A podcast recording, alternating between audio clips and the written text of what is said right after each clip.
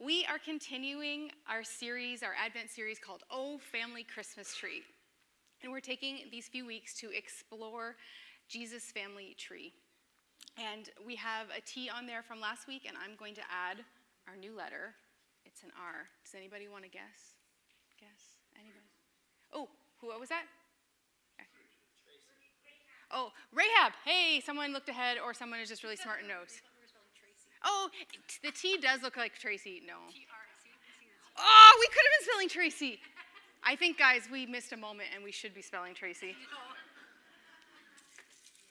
Let's put this on and hope it doesn't fall off.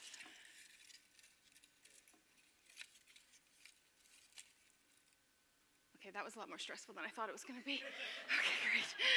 Okay, great. we might have to adjust that later. Okay, great.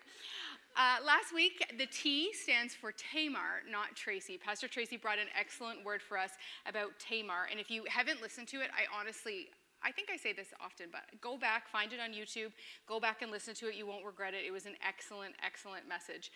And um, it's a little bit PG 13, so just be aware of that. Oh, I need to adjust my mic. Okay, there we go. Is that better? Great. Um, this week we're going to keep it. I think it's pg i think we could maybe even say g but stick with pg just to be careful. But we're, we're going to come away from tracy's scandal last year or last sunday with tamar. As we learned last week there are only five women listed in the genealogy of jesus. So when they're there you pay attention because they're obviously been included there for a purpose. So we're going to look at the second woman rahab and let's just read where she falls in the genealogy in matthew 1 1 to 5 all of our scriptures today are in YouVersion version, they'll be on the screen. Oh, I shouldn't say all of them. At one point, you might have to follow along in the Bible in front of you, but you can find all of the references in our YouVersion app. Matthew 1 1 to 5. This is the genealogy of Jesus, the Messiah, the son of David, the son of Abraham. Abraham was the father of Isaac, Isaac the father of Jacob, Jacob the father of Judah and his brothers, Judah the father of Perez and Zerah, whose mother was Tamar, Perez the father of Hezron, Hezron the father of Ram, Ram the father of Amminadab, Amminadab the father of Nahshon, Nahshon the father of Salmon, Salmon the father of Boaz, whose mother was Rahab, Boaz the father of Obed, whose mother was Ruth. Um, Amminadab is also really fun to say, so later over lunch you should all say it to each other because it's fun to say. The account of Rahab reminds me, last week, Pastor Tracy said Tamar was a bit like a soap opera or a telenovela. I think that, telenovela, yes, that is true. I did say that. You all know what I'm talking about, right? Yeah, they're amazing and they're full of drama and they're nonsense and it would never happen in life. And that's how I feel like the story of Tamar is.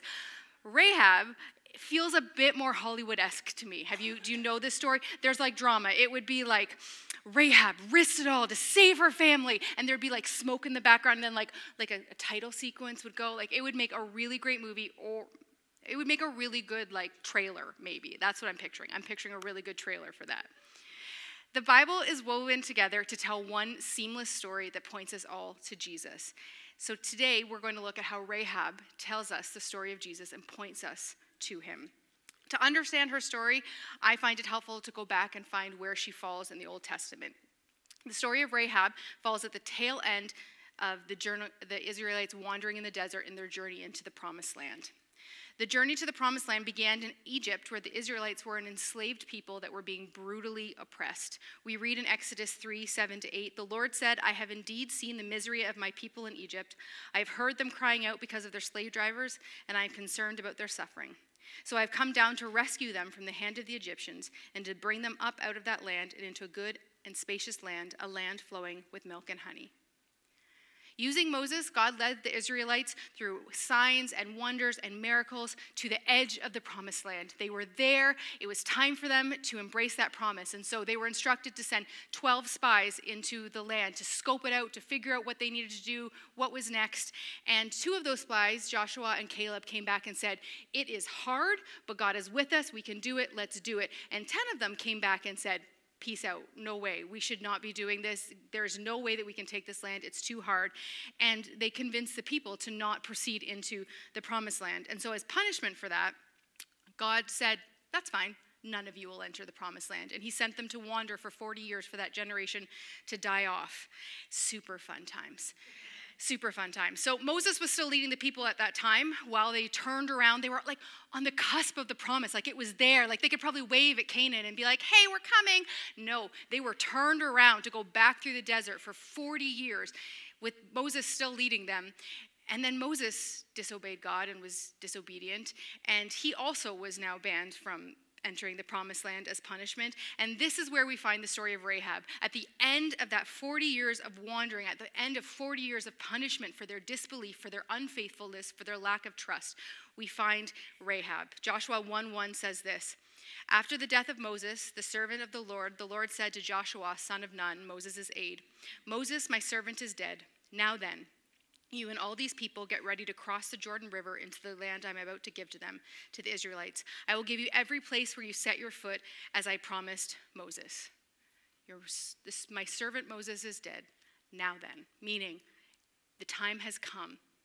The disobedience and the punishment has passed. It is time to come in to your promise.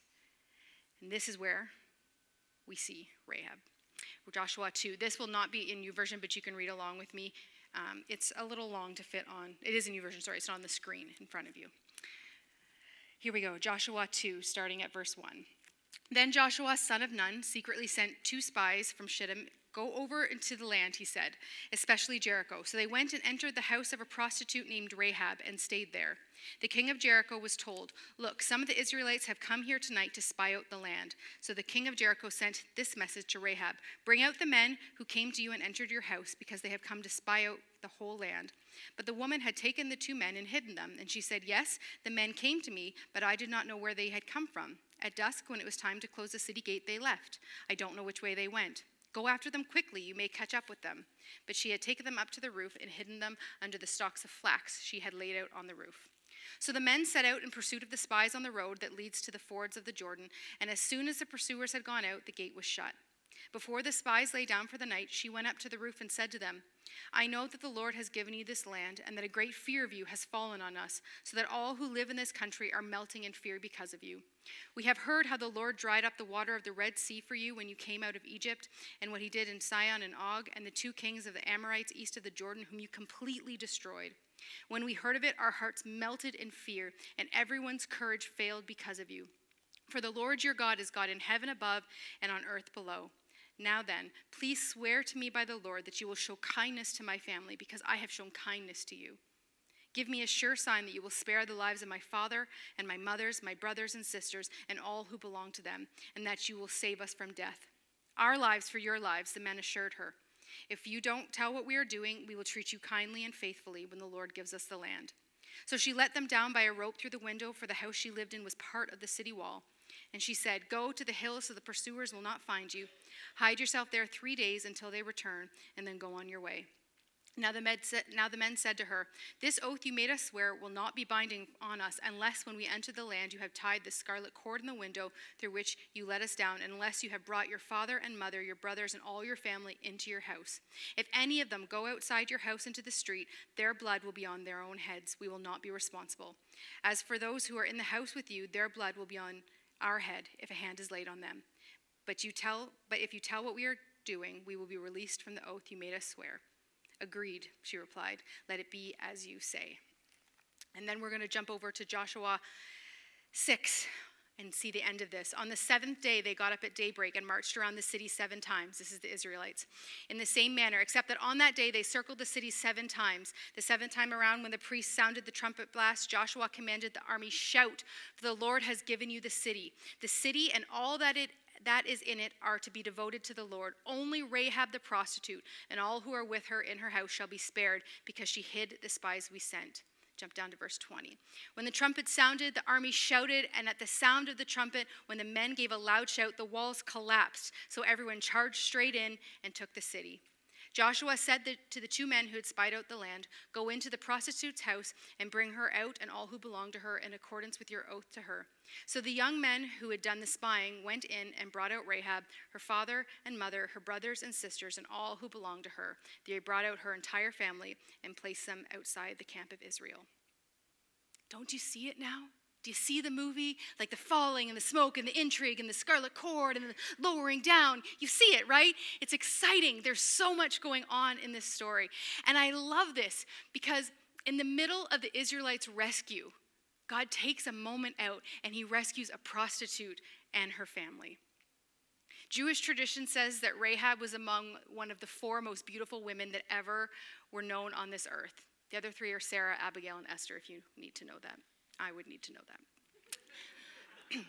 Some say that she's a, she was a really shrewd businesswoman. She owned her own business, it was a business. It was a business. She had her own home. She had security. She cared for her family. She was beautiful. She had it all together. They, the Jewish tradition speaks very, very highly of Rahab. So, was it her beauty and her intelligence that allowed her to speak up, to speak boldly, and allow her to secure the rescue from her family? No. I don't think we'd be talking about her today if that was the case.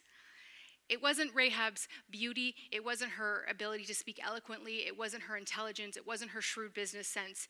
It was her belief and fear of the Lord that saved her and her family that day. She was rescued not because of who she was, but because of who she believed God was. It didn't matter if she was beautiful or good at business. There were probably, uh, not according to Jewish tradition, but you know, there was probably other more beautiful women in that city. There was probably smarter people in that city. There was probably a whole other good enough people that God could have rescued if that was the standard. But that wasn't the standard. Rahab wasn't rescued because of who she was or anything on her outward appearance. She was rescued because she chose to align her faith with the God of the Israelites. Reports about the miracles we have read had come into the city of Jericho, and the people were afraid. They knew what was coming. They had heard the reports. They knew that the God of Israel was powerful. He could do great things, and He was coming for them. Imagine that.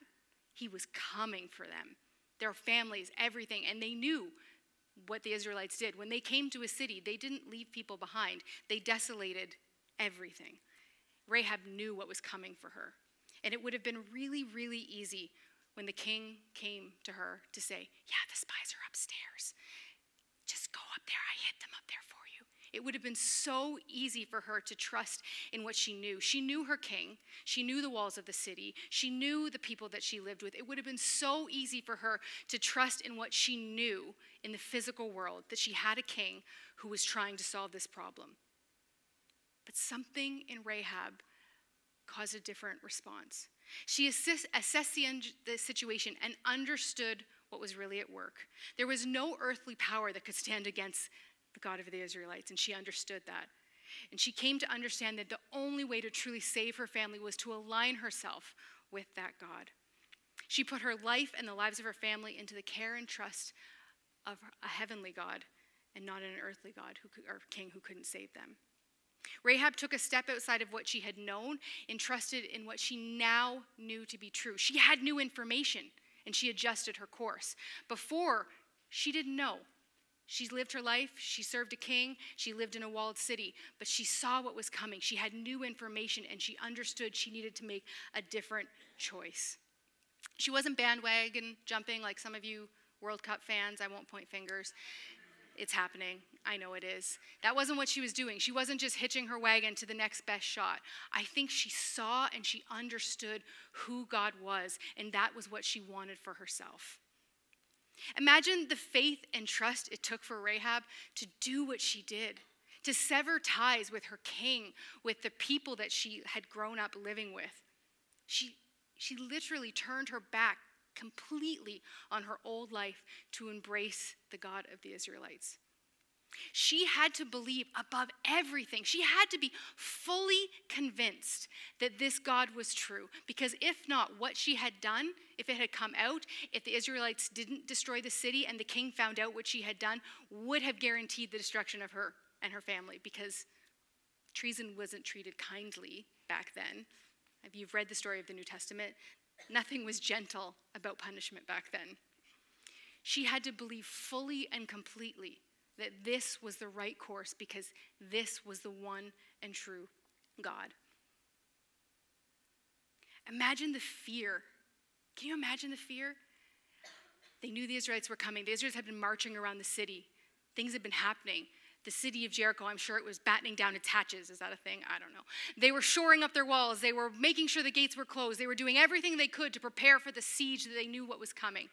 And there was Rahab gathering her family into her house, not, not probably doing any of the, the precautions the rest of the city was doing. She gathered her family in and she huddled in her house and waited. Can you imagine the fear of sitting there waiting for an army to come and destroy you and trusting that the, the God you have aligned yourself with is the God that will save you? Imagine that. We read these stories in the New Testament like stories, and they're written that way to help us understand them, but they weren't just stories. Jericho was a real, literal, actual city. You can go visit its rubble today, and historical evidence shows that the walls of the city literally fell. They can tell by the way the rubble fell that the city of Jericho actually fell. This actually happened. Jericho was real.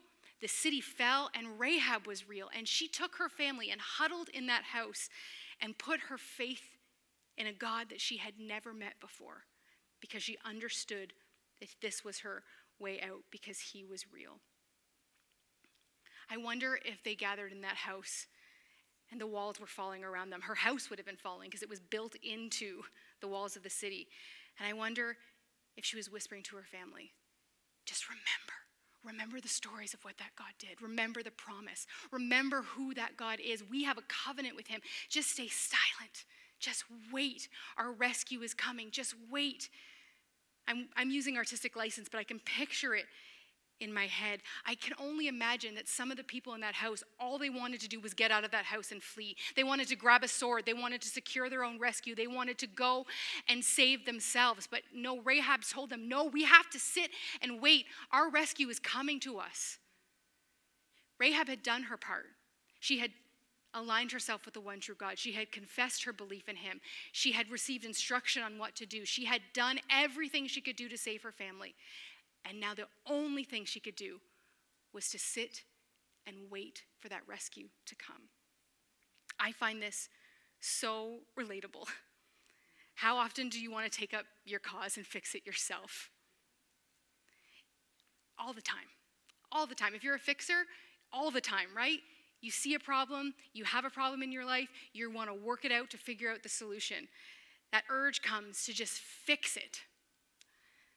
And when that urge comes, I think from now on, I'm going to have this vision of Rahab huddled in a house with her family saying, Just wait. We know who our God is, we know who we've aligned ourselves with. Just wait. The rescue is coming. And I'm not saying that Rahab didn't do anything to secure her rescue. She absolutely did. She declared with her mouth who she believed in. She followed the instructions the Lord had given her. So I think I think I'm going to ask myself the next time I find myself wanting to fix it Have I surrendered the situation to the Lord? Have I asked Him to intervene? Is there anything He's asking me to do right now? Do I need to confess something? Do I need to forgive something? Do I need to take a step of obedience? And if not, then perhaps my job is to sit and wait for God to do what He said He was going to do, which is rescue us. The Israelites weren't idle while Rahab was sitting for her rescue. God wasn't not doing anything. The Israelites were at work. They were preparing. They were circling the city. They were coming in and doing what God had asked them to do.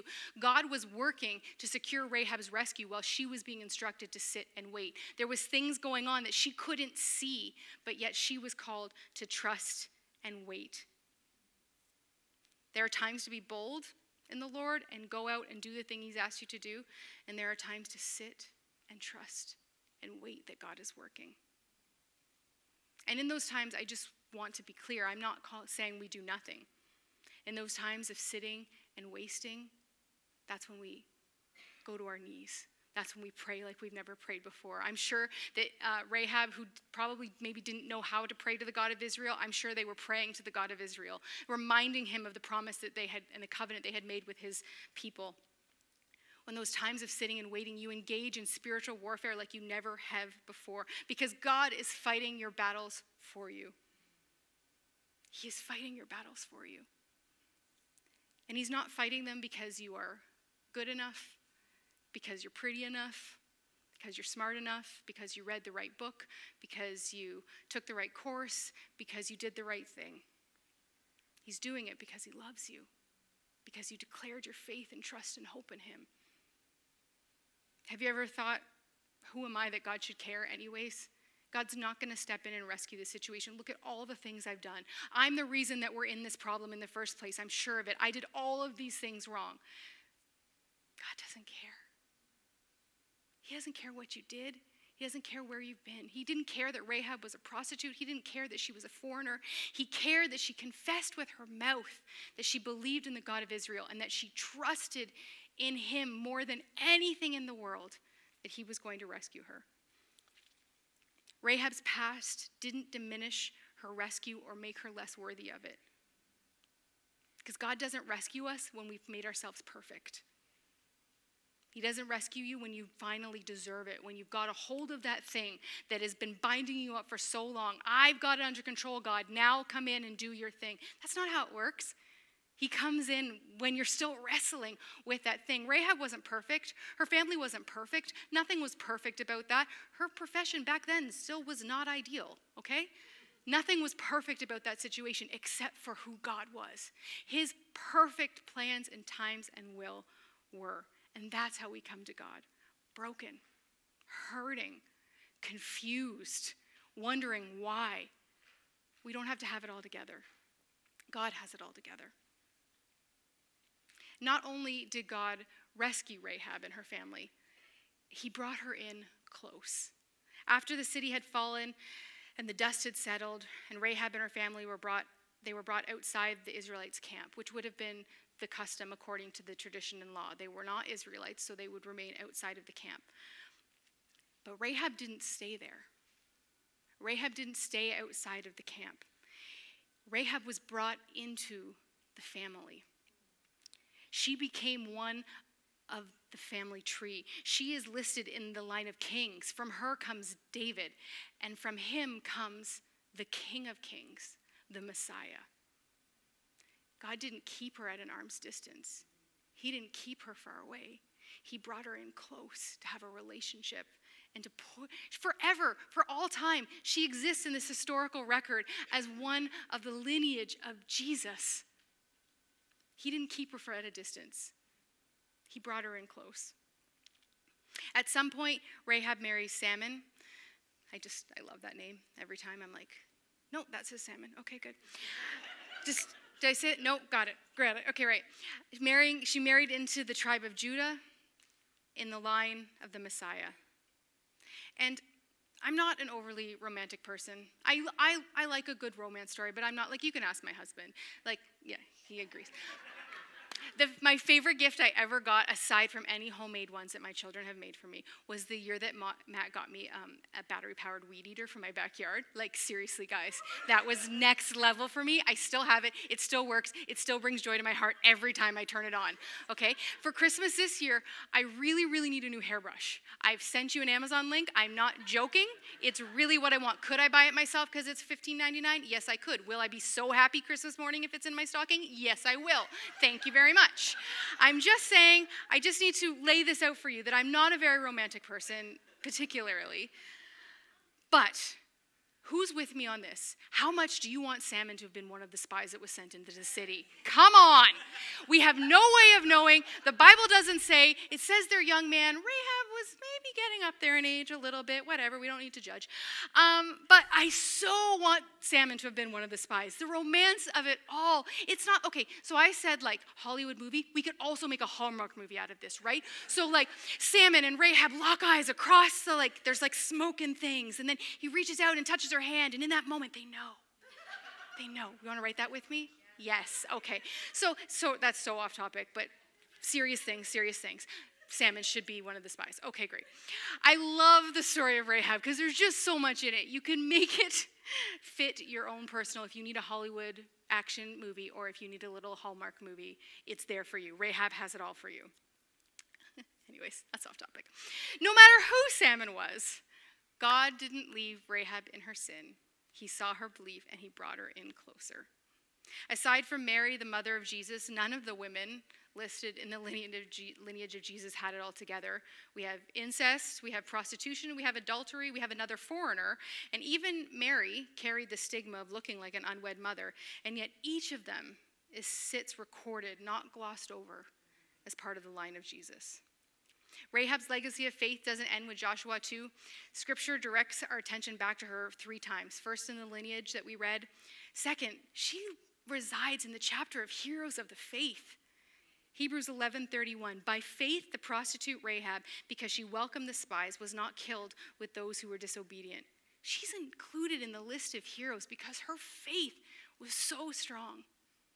James 2:25 also talks about Rahab. In the same way, was not even Rahab the prostitute considered righteous for what she did when she gave lodging to the spies and sent them off on a different direction?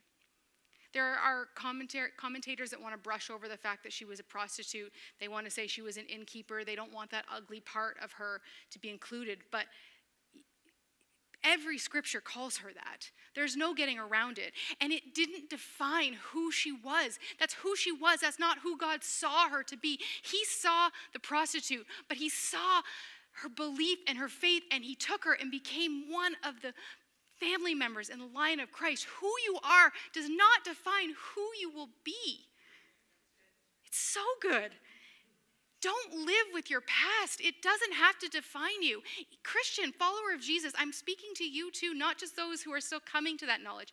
If you are a follower of Jesus and you still believe the lie of who you were before you knew him, that is a lie. God doesn't see that. He doesn't want that for you. He wants freedom for you and he wants to rescue from that so you can understand that you are a chosen child of God. Who you were when you confess it, when you lay it before Him, does not define your future and it does not define your path. The scriptures, the New Testament scriptures tell us over and over again that we need to be rescued, and Jesus came to do that. God has been working at rescuing his creation since the captivity, uh, from captivity since the Garden of Eden. The term salvation that we're talking about often when we talk about relationship with Jesus literally means rescue. Rahab was rescued. In that line in Jesus, it points that he is coming. He was coming to rescue us. Galatians 3:22 says, "But the scriptures declare that we are all prisoners of sin, so we receive God's promise of freedom only by believing in Jesus Christ." Galatians 1 3 to 4. Grace and peace to you from God our Father and the Lord Jesus Christ, who gave himself up for our sins to rescue us from the present evil age according to the will of our God and Father. Colossians 1 13 to 14. For he has rescued us from the dominion of darkness and brought us into the kingdom of the Son he loves, in whom we have redemption, the forgiveness of sins. These three scriptures and many more, but these three specifically, point us to the fact that we were captive and lost in our sin. And God sent his son, Jesus, to rescue us. The same God that rescued Rahab is the same God that comes and rescues us today. We are all lost to our sinfulness. There is a longing in all of our hearts for that thing that we're missing, that thing that separates us from relationship with God. And that thing is Jesus. The plan is Jesus, who came as a baby, being fully man and fully God, took on the sin of the world to rescue you from the consequences of your own sinfulness. You know, it's no coincidence that Jesus, the Messiah, died and was resurrected during the Jewish Passover celebration. Do you know what Passover is? Passover is a Jewish celebration of the Israelites' rescue from Egypt.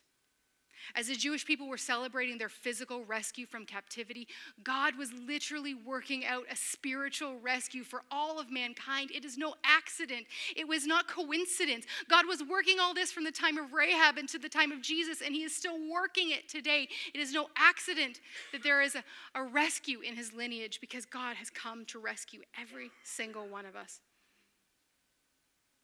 In sending Jesus and sending Christ, God sent a rescue party to redeem you from sin and judgment. God wasn't ashamed to include Rahab in the line of the Messiah, and he's not ashamed to be called your God. Let me say that one more time for you if you need to hear it again. No matter what your past was, and by past I mean 10 years ago, a week ago, a day ago, last night, or this morning, God was not ashamed to call Rahab include Rahab in the family line because of who she was, and he is not ashamed to call you a child of God. When we confess our sins, when we surrender, when we leave it all to him, he comes in and he rescues us. Romans 10:9 says, "If you declare with your mouth that Jesus is Lord and you believe in your heart that God raised him from the dead, then you will be saved. That is your rescue story. The same God that rescued Rahab says right here in Romans 10 that you too can be rescued. Nothing can exclude you from the gift of grace. Pastor Tracy and the team are going to come and they're going to lead us in a, oh, actually, it might just be Pastor Tracy. I'm not sure. She's going to lead us in a newish song by Elevation called Same God. It's one of my favorite songs. I listen to it on repeat, and it says something like this. I'm just going to highlight some of the words for you. It says, I'm calling on the God of Jacob, whose love endures through generations. I know that you will keep your covenant. I'm calling on the God of Moses, the one who opened up the ocean. That's some artistic license. We understand. It's fine. I need you now to do the same thing for me. Oh God, my God, I need you. I need you now. I'm standing on your faithfulness. I'm calling on the God of Mary, whose favor rests upon the lowly. I know with you all things are possible. I'm calling on the God of David, who made a shepherd boy courageous. I may not face Goliath, but I have my own giants. And this is the part I love so much that I think ties in this message so beautifully. You are the same God as you were back then, you will be right now. You were faithful back then, you are faithful now. You freed the captives then, and you're freeing captives now. You're freeing hearts right now because you are the same God. This song just so eloquently expresses this message to me. The same God that redeemed Tamar's story, the same God that rescued Rahab, the same God that was with David that we're going to hear about next, next week, is the same God that lives and moves and breathes and lives to be in relationship with you. He came to rescue you. The same God that had the power to collapse the walls of Jericho with nothing but a shout and a trumpet sound is the same God that wants to reach into your situation and change it for you.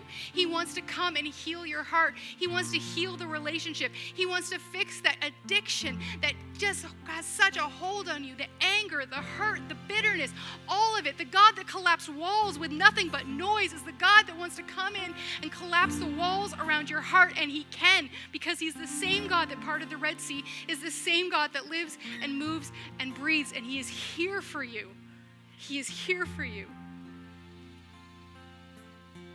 I have been there when it has seemed too hard that I can't do it, that my life is such a mess and I don't know how I got here. And I remember that He was the God that was with me the first time I confessed with my lips that Jesus was Lord. And I felt that release and joy and that freedom. He is that same God that was there in that moment that He was when my life was an absolute mess. And He wanted to do that same thing that He did that day. We're going to take some time and we're going to sing and we're going to open up the altars. If there are things in your life that you need God to do something in, you need some walls to come down, you need addictions to be broken, you need relationships to be healed, you need thoughts and attitudes to be adjusted, you need depression and anxiety to be dealt with in Jesus' name, we're going to make time for that today. Because the same God that set the captives free all the way back then wants to set you free from the things that are holding you back in your life right now. Lord, I thank you for your faithfulness. I thank you, God, that you rescued a prostitute all the way back then to remind us today that you are the God that rescues us. That you don't care where we've been, you don't care what our past looks like, you care about a relationship with us, and you made the way through Jesus, your Son. We don't take it for granted, and we thank you for the opportunity to come and spend time in your presence. God, I pray if there are things in my heart and in the hearts of those online, in the room, that you would bring them to the surface, God. And I pray, God, that you would meet us, that you would work and move in our hearts and lives, that you would bring freedoms to the spiritual captivity of our lives, and that as we wait for you to move, we will understand that you are moving and that you are with